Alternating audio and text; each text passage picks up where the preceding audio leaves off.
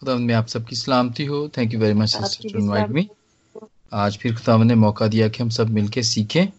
यहाँ पर दो हवाले लिखे गए। जिसने भी निकाले वो पढ़ें। दूसरा ग्रंथियों का सातवां बाब और उसकी पहली आयत सिर्फ़ एक आयत है। और इसके बाद मुकदस की किताब। हाँ जी। भाई बाब। हस्केल की किताब छत्तीसवा बाब और उसकी बाईस से बत्तीस आयत तक। भी जो निकाले वो उसको ज़रूर पढ़े। हाँ जी ब्रदर मैंने निकाल लिया। और इससे पहले कि मैं इस हवाले को पढ़ूं मेरी तमाम बहन भाइयों से रिक्वेस्ट है जिस तरह से सिस्टर फरजाना ने कहा है कि अपनी अपनी रूह की तलवार अपने हाथ में ले ले तो सब अपनी रूह की तलवार अपने हाथ में ले ले। और जिनका जो है वो खुदा ना करे किसी को जो है वो दिल का कोई प्रॉब्लम है या नहीं है। हम सब अपने अपने दिल पे हाथ है जो पढ़ सकते हैं वो ज़रूर पढ़े और जो नहीं पढ़ सकते वो कान इस तरफ़ रखे। लेकिन अपने दिल के ऊपर हाथ रखे मेरा ईमान है खुदा ने बहुत सारी तकलीफों से इस कलाम के वसीला से जो उसने नाजल किया हम लोगों को जो है वो शिफा दे दी।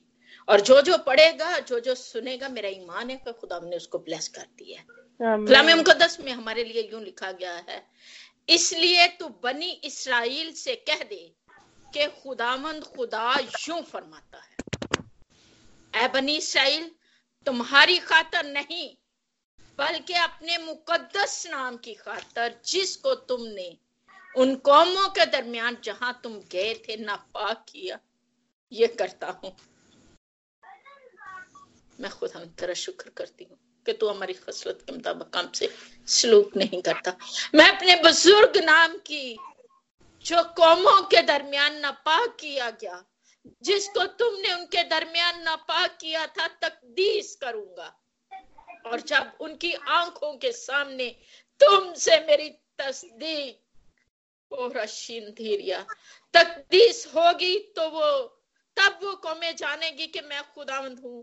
खुदावंद खुदा फरमाता है, क्योंकि मैं तुमको उन कौमों में से निकाल लूँगा। और तमाम मुल्कों से फ्राहम करूँगा थैंक्स गॉड और तुमको तुम्हारे वतन में वापस लाऊँगा। तब तुम पर साफ़ पानी छिड़कूँगा और तुम पाक साफ़ होगे। और मैं तुमको तुम्हारी तमाम गंदगी से और तुम्हारे सब बुतों से पाक करूँगा। और मैं तुमको नया दिल बख्शूँगा। थैंक्स गॉड और नई रूह तुम्हारे बातन में डालूँगा और तुम्हारे जिस्म में से संगीन दिल को निकाल डालूँगा और गोश्तीन दिल तुमको अनायत करूँगा। और मैं अपनी रूह तुम्हारे बातन में डालूँगा।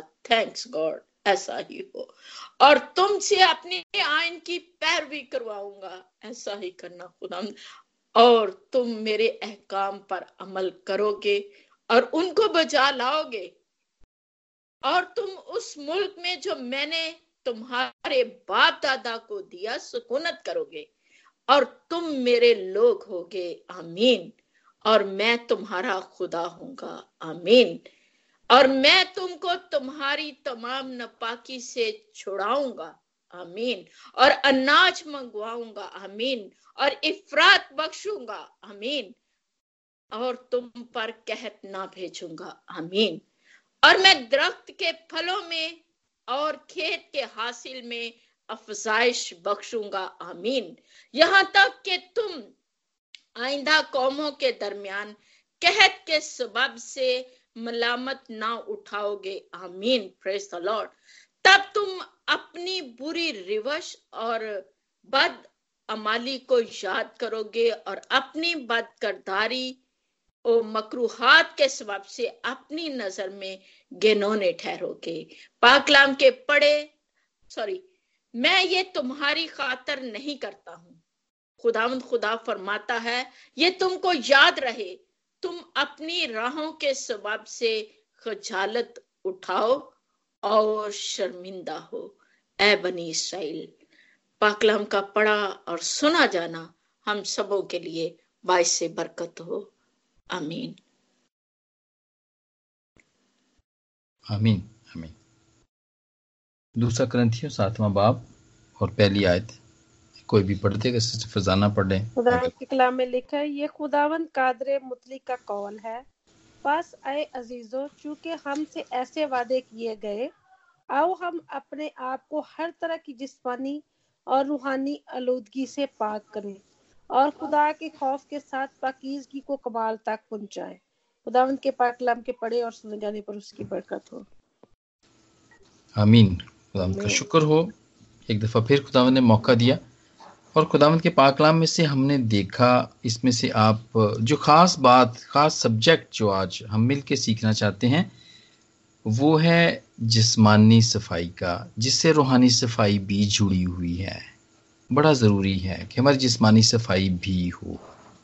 और यहाँ पे आपने देखा हिजकेल के हमने छत्तीसवें बाब की पच्चीसवीं आयत में हमने देखा, यहाँ पे खुदावंत खुद कहते हैं, तब तुम पर साफ़ पानी छिड़कूँगा और तुम पाक साफ़ होगे और मैं तुमको तुम्हारी तमाम गंदगी से और तुम्हारे सब बुतों से पाक करूँगा। ये खुदावंत खुद पानी को पानी को इस्तेमाल कर रहे हैं। पानी को छिड़क रहे हैं ताकि पाक साफ़ पाक साफ़ करने के लिए वो पानी को इस्तेमाल कर रहे हैं। खुदावंत जो कि हमेशा से ही पानी के साथ, खुदावंत का बड़ा लगाव रहा और आप अगर पैदाइश की दूसरी ही आयत में देखें तो वहाँ के दूसरी आयत के आखिरी हिस्से में है और खुदा की रूह पानी की सतह पर जुम्बश करती थी। और खुदामंद ने, खुदामंद का पाक कलाम और खुदामंद खुद भी पानी के, पानी को को इस्तेमाल करता है और उसको बड़ी अहमियत देता है, क्योंकि ये सफ़ाई के काम में काम आता है। ये सफ़ाई के काम में काम आता है और आजकल की ज़िंदगी में भी बहुत सारे ऐसे खादमीन हैं, ऐसी कलीसियाओं के अंदर प्रैक्टिसेस हैं, जहाँ पे पानी के साथ, पानी को ब्लेस करके, उसको मसा करके, किसी भी जगह को साफ़ करने के लिए वो इस्तेमाल होता है, और किसी भी जिस्म को नहाने के लिए, उसको पीने से वो जिस्म पाक और साफ़ होता है। तो इसकी बड़ी अहमियत है। आज हम इसी के बारे में मिलकर सीखेंगे। और पालूस रसूल ने भी यही कहा, जैसा कि आपने देखा कि ग्रंथियों के सातवें बाब में उसने यही बात कही कि हम आप, हम अपने आप को जिस तरह रूहानी तौर पर हम जिस तरह इस्तेमाल साफ़, पाक को साफ़ करते हैं, इस तरह जिस्मानी तौर पर भी पाक को साफ़ करें। पानी की बड़ी अहमियत है। हमारा पूरा जिसम जो है, जितने भी यहाँ पर हैं, अभी तो हम सारे यहाँ पर हैं, उम्र के इस हिस्से के अंदर है कि हमारी, हमारा जो जिसम है, हमारी जो बॉडी है वो पचास से लेके पैंसठ फ़ीसद वो पानी पे मुश्तमिल है। लेकिन अगर हम आ, हमारे जितने भी अगर किसी के यहाँ पे बच्चे हैं अगर वो काफ़ी छोटे हैं इन्फेंट्स हैं दूध पीते बच्चे हैं तो उनके जो जिसम है वो पचहत्तर से अठहत्तर परसेंट तक seventy five to seventy eight percent उन, उनका जो जिसम है वो वो पानी पे मुश्तमिल है। ये कंपोजिशन है बॉडी की। तो पानी की इतनी अहमियत है हमारे हमारे जिसम में भी और खुदामंद के नज़दीक भी।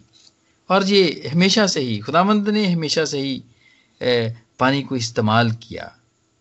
ज़िंदगी देने के लिए भी और तबाह करने के लिए भी। ये आप जानते हैं नू का तूफ़ान जो था वो उसने दुनिया, पूरी दुनिया को तबाह कर दिया था, सवाए आठ जानों के। और आज भी हम देखते हैं। लेकिन इसके साथ साथ जैसे कि मैंने पहले भी कहा कि ये ज़िंदगी भी देता है। और ये नई नई पैदाइश देने में ये बड़ा मददगार होता है। नई नई पैदाइश देने में ये बड़ा मददगार होता है। चीज़ों को साफ़ करना धोना, जैसे कि हम कपड़े धोते हैं, हम घरों को भी धोते हैं, पाकिस्तान में तो गर्मियों के मौसम में पानी का छिड़काव भी किया जाता है और फिर फर्श भी धोए जाते हैं और इबादत गाहों को भी धोया जाता है। तो इसको मुख्तलिफ़ इस्तेमाल में लाया जाता है ताकि चीज़ों को ये ये इसको साफ़ किया जाए, क्योंकि खुदामद को सफ़ाई पसंद है और वो चाहता है और हिस्केल की किताब में भी वो यही लिखता है। वो जितनी भी आलूदगी हुई है बनी इसराइल के लिए, वो ये बात कह रहा है और ये इसके, उसमें वो कह रहा है कि मैं तुम्हें साफ़ पानी से मैं धोऊँगा। वो साफ़ पानी से अपनी कौम को कहता है कि मैं तुम्हें इससे धो धो के पाक और साफ़ करूँगा और उसके बाद वो वादा करता है कि फिर मैं तुम्हें इसके बाद बरकत दूँगा। और उसके बाद पाक रू भी देने का। यहाँ पे अगर हम देखें सताइसवीं आयत में है हजकेल की छत्तीसवें बाप की सताइसवीं आयत में है, और मैं अपनी रूह तुम्हारे बातन में डालूँगा, और तुमसे अपने आयन की पैरवी कराऊँगा, और तुम मेरे काम पर अमल करोगे और उनको बजा लाओगे। यहाँ पे बड़ी अच्छी हम पिक्चर देखते हैं कि खुदावंद पानी से हमें पाक को साफ़ करता है। ये रिवाज चला आ रहा है, और हम इसको इस्तेमाल करते हैं। हम में से भी बहुत सारे लोग दुआ किया हुआ पानी पानी छिड़कते भी हैं अपने घरों में, पीते भी हैं और हम दुआ करके भी देते हैं और जिससे बहुत सारी जाने, बहुत सारी जाने जो कि वो वो वो सुकून पाती हैं, उनको बरकत मिलती है, वो ठीक होती हैं इवन के शिफा तक होती है। और हम आगे चल के देखते हैं, मैं सारी चीज़ें यहीं पे नहीं बताना चाहता हूँ ऐसे लेकिन हम आगे जाके देखते हैं कि बाइबल में कहाँ कहाँ पे इसको इस्तेमाल किया गया और कैसे कैसे इसको इस्तेमाल किया गया? और इसकी अहमियत भी हम हवालों के ज़रिए से देखते हैं कि खुदावंत का पाकलाम हमें क्या कहता है। अगर हम पुराने अहदनामे में चले जाएँ ओल्ड टेस्टमेंट में चले जा चले जा, जाते हैं और वहाँ पे हम देखते हैं और मैंने हवाले तो बहुत से हैं लेकिन मैंने सिर्फ़ चंद का ही इंतखब किया है। और ये खरूज का उन्नीसवा बाब है और उसकी दसवीं और ग्यारहवीं आयत में इसका ज़िक्र पाया जाता है। और ये जब बनी इसराइल अपने सफ़र में हैं, मिस्र से निकल आए हैं और वो वादे की सरजमीन की तरफ़ जा रहे हैं तो रास्ते में रास्ते में क्या है कि खुदावंद उनको कहता है कि वो अपने बंदे मूसा को कहता है, क्योंकि उसके ज़रिए से वो बात किया करते थे।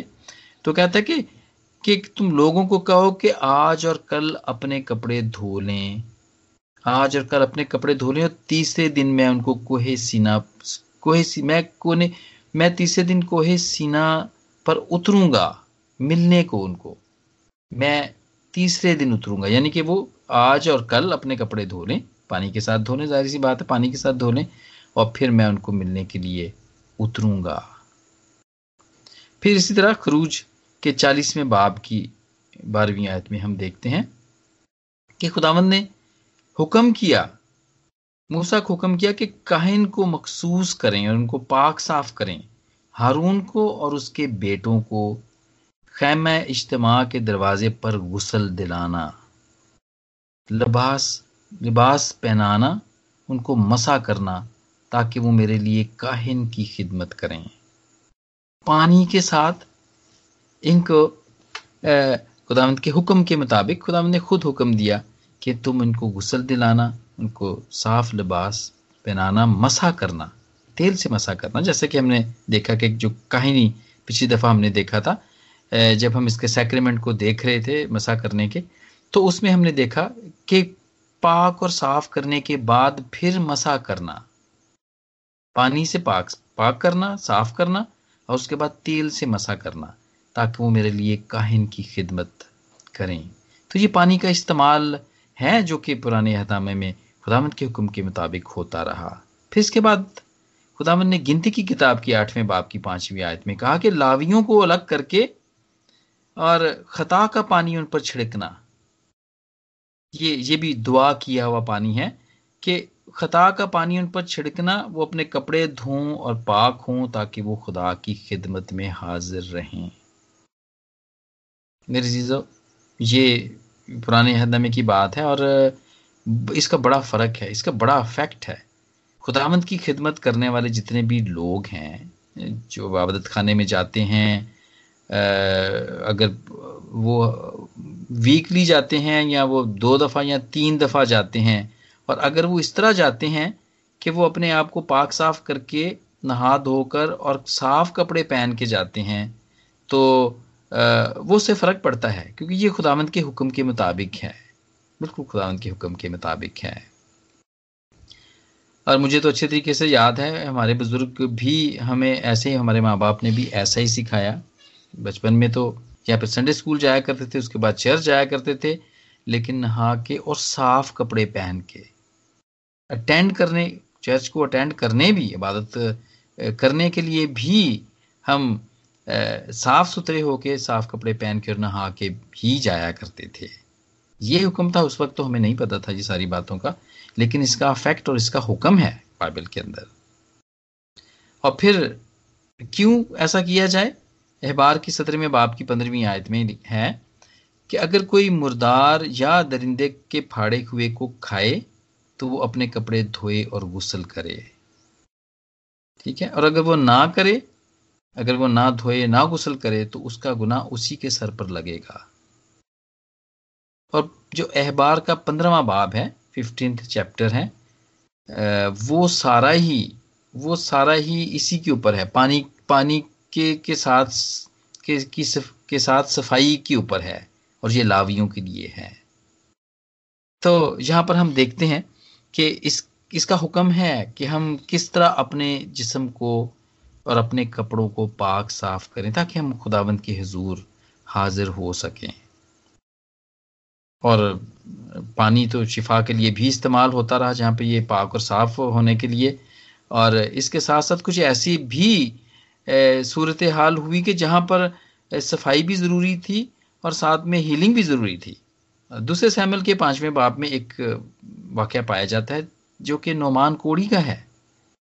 उसको अलीशा कहता है अलीशा नबी इसको कहता है कि तू जाके दरियाई यर्दन में सात बार गोता मार ताकि तू पाक हो जाए और कामिल हो जाए। कम, कंप्लीट हो जाए साफ़ हो जाए सात बार।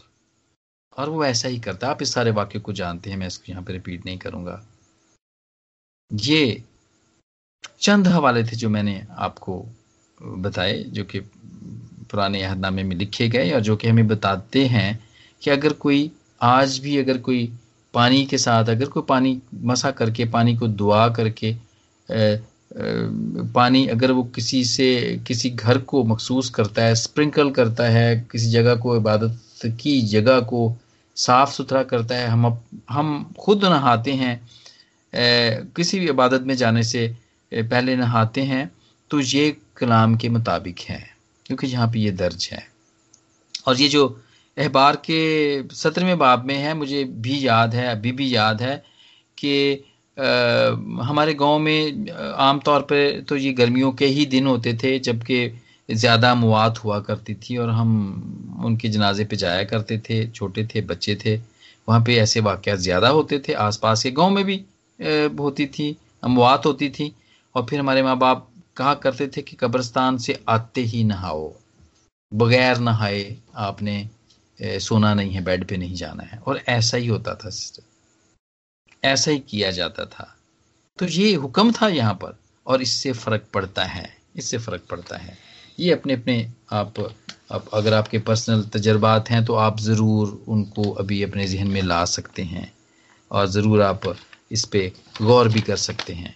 मेरी ज़िंदगी के अंदर तो बहुत सारे ऐसे वाक़ात हैं कि जब जब मैं इबादत के लिए या इवन के शेयरिंग से पहले भी अगर मैं साफ़ सुथरा होकर नहा के, साफ़ कपड़े पहन के अगर मैं नहीं बैठा तो इसके, इससे मेरी शेयरिंग में भी बहुत फ़र्क पड़ता है। तो ये अपने तजर्बे हैं। ज़बूर 51 की सातवीं आयत में है कि जूफे से मुझे साफ़ कर तो मैं पाक हूँगा मुझे धो और मैं बर्फ़ से ज़्यादा सफ़ेद हूँगा। ये दाऊद नबी कहते हैं। वो भी ऐसा ही कह रहे हैं कि तू मुझे पाक और साफ़ कर।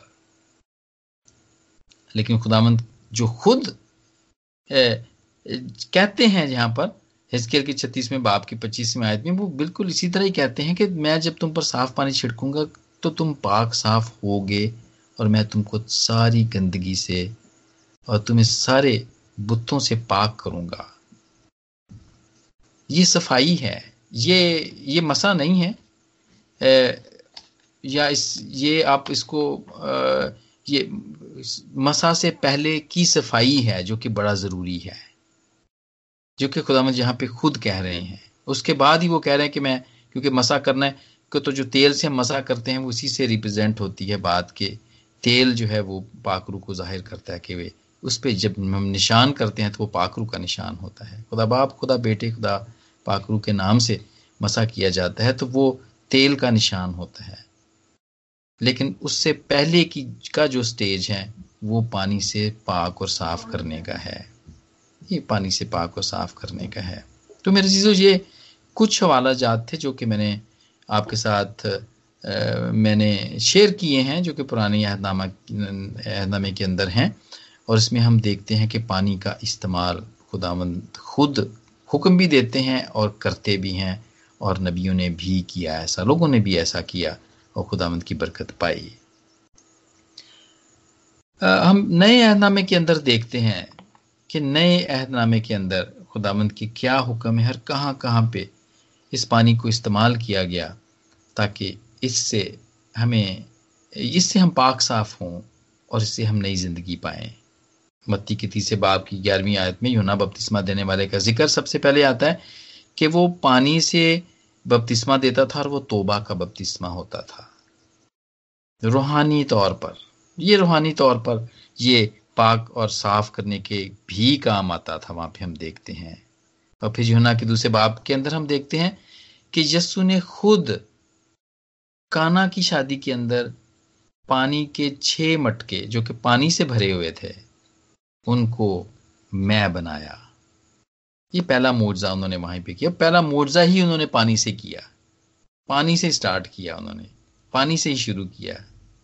और मेरे जीजो आज भी खुदावंत, हम जैसे मटकों को, जो कि सिर्फ़ सिंपल पानी से भरे हुए होते हैं, वो आज भी हमें मैं बनाने की कुदरत रखता है और वो बनाता है।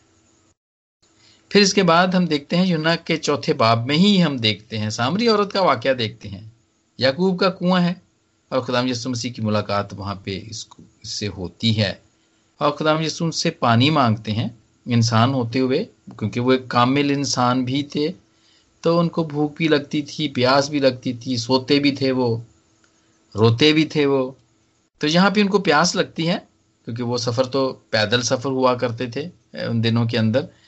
और ये ये जाते हैं, सामरिया की तरफ़ जाते हैं, वहाँ पे सामरी औरत मिलती है, यकूब के कुएँ पे मिलती है। और खुदामद उनसे कहते कहते हैं कि तू मुझे पानी पिला। और वो कहती है कि तू यहूदी हो के तू मुझसे पानी मांग रहा है? तो उसको ऐसा होता है कि इस आदमी को शायद पता ही नहीं है कुछ। तो वो जिस तरह हमारी ज़िंदगी में बहुत दफ़ा होता है कि खुदा को पता ही नहीं है कि हमारी क्या ज़रूरतें हैं या हम कौन हैं? या हम भी कहीं हैं यहाँ कहीं खुदावंत को पता ही नहीं है। कभी हमारे साथ भी ऐसा ही होता है। इस औरत के साथ भी ऐसा ही होता है। तो फिर खुदावंत जब वो ऐसा कहती है तो खुदावंत फिर उस, उसको ये कहते हैं कि अगर तुम मुझसे पानी मांगती तो मैं तुम्हें ज़िंदगी का पानी देता। तो मेरे जीजो ये पानी ये हमें जो यस्सु जो ज़िंदगी देने वाला है जो ज़िंदगी का बहता हुआ दरिया है, वो इसी पानी के वसीले से हमें ज़िंदगी भी देता है। ये हमारी, वो उस प्यास को या उस सेटिस्फैक्शन जो कि किसी चीज़ से हो नहीं रही होती है हमारी, ये जब ज़िंदगी का पानी हमें मिल जाता है, यानी कि खरिस्तस या यस्सु जब हमें मिल जाता है तो हमारी वो प्यास भी मिट जाती है, जिसका वादा खुदा ने उससे किया जो उसने बहुत शोर किए हुए थे, बहुत सारे उसने हस्बैंड किए हुए थे और फिर भी उसकी तसली नहीं होती थी। तो खुदावन ने उसको यही कहा था कि अगर तुम मुझसे मांगे तो मैं तुम्हें पानी का वो पानी मैं दूँगा कि तुम फिर कभी प्यासी ना होगी और तुम्हें एक चश्मा बन जाएगा। ये खुदा का वादा था और ये उसके लिए था और ये हमारे लिए भी है। और फिर यूना के नामे बाब में खुदाबंद ने एक अंधे को मिट्टी सान के उसकी आँखों पे लगाई और फिर उसको कहा कि जाके शलोक के शलोक के हौज के ऊपर जाके धो लो तो तुम ठीक हो जाओगे। और ऐसा ही होता है। बिल्कुल ऐसा ही होता है। और ये पानी की अहमियत है मेरे अजीजों। और जिसाया के बारे में बाप की तीसरी आयत मैं यहाँ पे कोट करूँगा, गो के ये पुरानी हदा में क्या कि मैं तुम बस तुम खुश हो के निजात के चश्मों से पानी भरोगे। ये बड़ी उम्मीद है बनी इसराइल के लिए। खुश हो के निजात के निजात के चश्मे भी हैं और हम उनसे पानी भरेंगे। ये हमारे लिए एक उम्मीद है जो कि जिसाया नबी के ज़रिए से खुदावंद हमें देते हैं। लेकिन पानी का हम जहाँ पर जो आज मिलके सीख रहे हैं, वो सफ़ाई का है, साफ़ करने का है। और यूहना के ते, तेरहवें बाब में यस्सु खुद शागिर्दों के पाँव धोता है और उन्हें एक सबक देता है एक मॉडल के तौर पे उनको दिखाता है कि किस तरह हमने खिदमत करनी है। पानी के साथ सफ़ाई करके साफ़ करके पाँव साफ़ करके ये खिदमत का यहाँ पे एक एक एक खिदमत का मॉडल दिया गया है कि जितने भी उस्ताद के कहलमाना कहलाते हैं या जो उस्ताद की हैसियत रखते हैं और जो रूहानी पेशवा के तौर पे होते हैं, उनका काम खिदमत करने का है। खिदमत करवाने का नहीं है, बल्कि खिदमत करने का है। और वो वहाँ पे पानी के साथ इनके पाँव को धोते हैं। पानी के साथ धोते हैं। मेरे जीजो ये जो निजात का जो चश्मा है, जो बहता हुआ चश्मा है ये आज भी, ये इसने हमारे लिए एक बड़ा, बहुत बड़ा काम किया है। और वो काम किया है कोहे कलवरी के ऊपर जुना के उन्नीसवें बाप की चौंतीसवीं आयत में है, जबकि यस्सु की पसली को छेदा जाता है। हम दुआओं के अंदर, ठीक है, हम दुआ करते हैं, हम उसके बड़े कीमती खून का वसीला दे के मांगते भी हैं दूसरों के लिए भी, अपने लिए भी मांगते हैं। लेकिन यहाँ पे हम देखते हैं कि जब उसकी पसली को छेदा जाता है तो उसमें से सिर्फ़ खून ही नहीं निकलता, उसमें से पानी भी निकलता है। क्योंकि जहाँ पे लिखा हुआ चौतीस, युना के उन्नीसवें बाब की चौतीसवीं आयत में, मगर उनमें से एक सिपाही ने भाले से उसकी पसली छेदी और फिल फोर उससे खून और पानी बह निकला। आमतौर पे तो हम देखते हैं, खून ही निकलता है। कोई भी जख्म लगता है, लेकिन जसु की की पस्ती जब उन्होंने छेदी तो वहाँ से पानी भी निकला। और ये हमें यही बताता है कि ये जो निकला है, जो पानी निकला है, ये हमें हमेशा की ज़िंदगी देने के लिए है और ये हमें सारी बदियों से पहले साफ़ करने के लिए है। और उससे खून और पानी बह निकला। और यही पानी मेरे अजीजो, हम मुकाशफा की बाईसवीं आयत में, बाईसवीं बाब के अंदर देखते हैं। आब हयात। फिर उसने मुझे बलोर की तरह चमकता हुआ आब हयात का एक दरिया दिखाया, जो खुदा और बरे के तख्त से निकलकर उस शहर की सड़क के बीच में बहता था। उसके वार पार ज़िंदगी का दरख्त था, उसमें से बारह किस्म के फल आते थे और हर हर माह में फलता था और उस दरख्त के पत्तों से कौमों को शिफा होती थी और फिर लानत ना होगी। फिर लानत ना होगी। मेरे से तो बहुत दफ़ा ऐसा होता है प्रैक्टिकल लाइफ के अंदर। तो छोटी छोटी उनके ऊपर छोटे छोटे गंदी, गंदगी होती है उनके ऊपर। तासीरें होती हैं, गंदगी की तासीरें होती हैं। कुछ आदतें ऐसी होती हैं, जिनकी वजह से वो गंदे हो गए होते हैं। और उनके ऊपर, क्योंकि खुदामंद तो गंदगी को देख नहीं सकता है। वो कहते हैं, हम बाइबल पढ़ते हैं, हम दुआ करते हैं, फिर भी सेटिस्फेक्शन नहीं होती है, आराम नहीं आता है, काम नहीं हो रहा होता है बेचैनी बहुत है कमर में दर्द है, सर में दर्द है, चलो ये तो सबको ही होती है, लेकिन वो खास, वो खासतर उस वक्त ही पता चलती है जब जितने भी दुआ करने वाले हैं, और ये दुआ करने वाले वो हैं जो कि जिनको के खुदावंद ने इस काम के लिए मखसूस किया हुआ है, जो जिनको खुदावंद ने चुना हुआ है, जो कि तैयार हुए हुए हैं। ये वो लोग हैं। हर कोई नहीं है, लेकिन ये वही लोग हैं जो कि कर सकते हैं। तो जितने भी लोग हैं, इधर खुदावंत के खादम हैं, बहुत सारे हैं यहाँ पर वो वो जब पानी को वो दुआ करके देते हैं किसी को तो उसके बाद जब गवाही आती है तो फिर पता चलता है आपको कि इसके ऊपर कौन सी गंदगी थी। जो इसके पानी पानी से नहाने से या पानी के छिड़कने से इसके ऊपर या पानी के पीने से वो दूर हुई है। क्योंकि खुदामंद के कलाम के मुताबिक तो तजर्बों से ही, तजर्बों से ही हमें पता चलता है कि खुदामंद की क्या मर्ज़ी है या इसके ऊपर क्या था, तजर्बे से ही पता चलता है। लेकिन ये जो मुकाशवा के बाईसवें बाब के अंदर से जो दरिया निकल रहा है आब हयात का जो दरिया निकल रहा है और वो कौमों को शिफा दे रहा है, ये पानी का दरिया निकल रहे है। आब हयात है, ये ज़िंदगी के पानी का दरख्त है। ये ज़िंदगी के पानी का दरिया है। वो लानत को ख़त्म करता है, क्योंकि यहाँ पे लिखा है कि फिर लानत ना होगी। हर सारी कौमें उसके वसीले से बरकत पाएँगी, शिफा पाएँगी, और फिर लानत ना होगी। ये छोटी छोटी जो चीज़ें ना, कभी हम एक दूसरे को अपसेट कर देते हैं, दूसरा हमारे लिए बदवा दे देता है, कोई बुरी बात कह देता है। और या हम किसी गलत कंपनी में बैठ जाते हैं कभी उसका असर हो जाता है। हम जेरे असर आ जाते हैं। तो मेरे चीज़ों बड़ा ज़रूरी होता है फिर। और इसके अलावा भी उसके अलावा भी बहुत सारी ऐसी चीज़ें हैं जिनकी वजह से हम हम हम आलूदा हो जाते हैं। और जब हम खुदावंत के पास हम हम जाना चाहते हैं तो आ, हम हम जा नहीं पाते हैं। या रुकावटें हो जाती हैं बहुत सारी। हम दुआ ठीक तरीके से नहीं कर सकते, हम पाकलाम को नहीं पढ़ सकते हैं ठीक तरीके से। क्योंकि हम उस तरह आते नहीं हैं जिस तरह खुदावंद ने हमें हुक्म दिया है।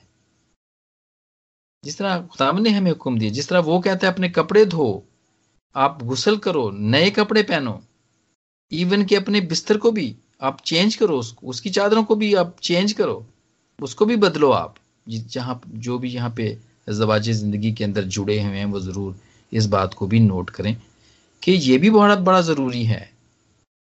ये भी बहुत ज़रूरी है, क्योंकि इससे भी बहुत फ़र्क पड़ता है। अगर खुदामंद आपसे रोज़ बात करता है या हफ़्ते में एक बात, एक दफ़ा बात करता है या वो बात करना आपको पता है कि खुदामंद आपसे बात करता है, वो आपको बताता है कि क्या आपने कल क्या करना है या परसों क्या करना है या क्या होगा, आइंदा क्या होगा। वो ख्याब ख्याल रोया में वो बताता है। तो ज़रूरी है कि वो खुदावन तो गंदगी को पसंद नहीं करता है।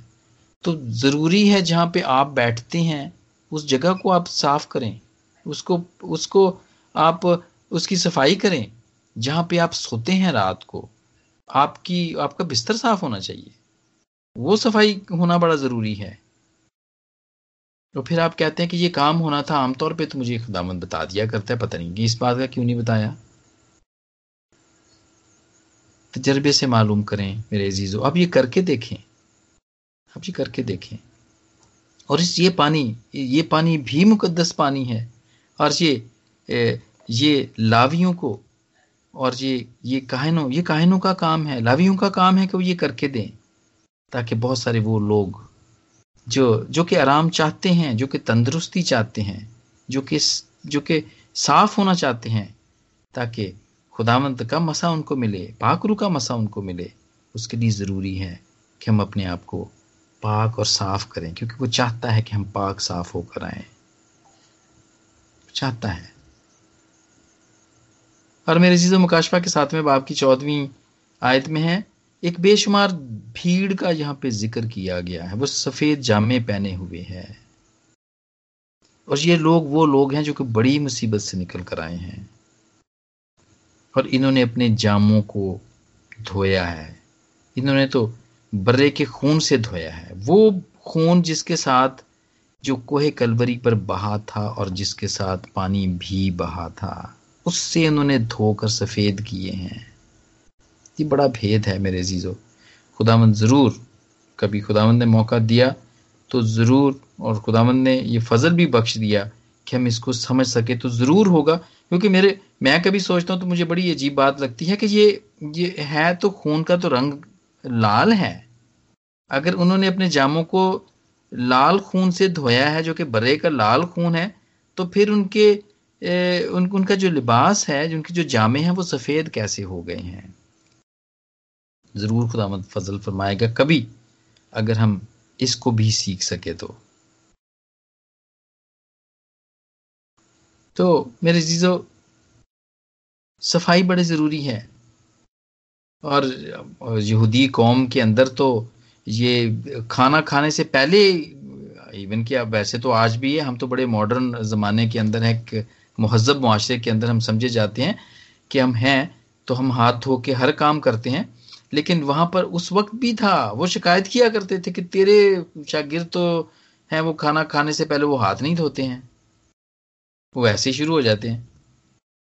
पानी से हाथ धो, पानी से पाक और साफ़ सफ़ाई का बड़ा ख्याल रखा जाता था। तो मेरे चीज़ों, ये ये हुक्म भी खत्म नहीं हुआ है और ये रिवाज भी खत्म नहीं हुआ है। अगर आज तक हम इन बातों को, इन चीज़ों को नहीं करते हैं या कम करते हैं या ख्याल नहीं रखते हैं तो बड़ा ज़रूरी है मेरे अजीज़ों खुदावंद के हजूर आने से पहले अपने आप को पाक और साफ़ करें, क्योंकि वो चाहता है कि हमें बरकत दे। वो चाहता है कि वो अपने खून से हमें हमें वो ब्लेस करे, लेकिन उससे पहले ज़रूरी है कि हम पाक और साफ़ हों। ताकि खुदावंद का इतमान जो समझ से बिल्कुल बाहर है, वो भी बिल्कुल इसी तरह वो अपने पाक खून के वसीले से हमारे दिलों और ख्यालों को पाक करे।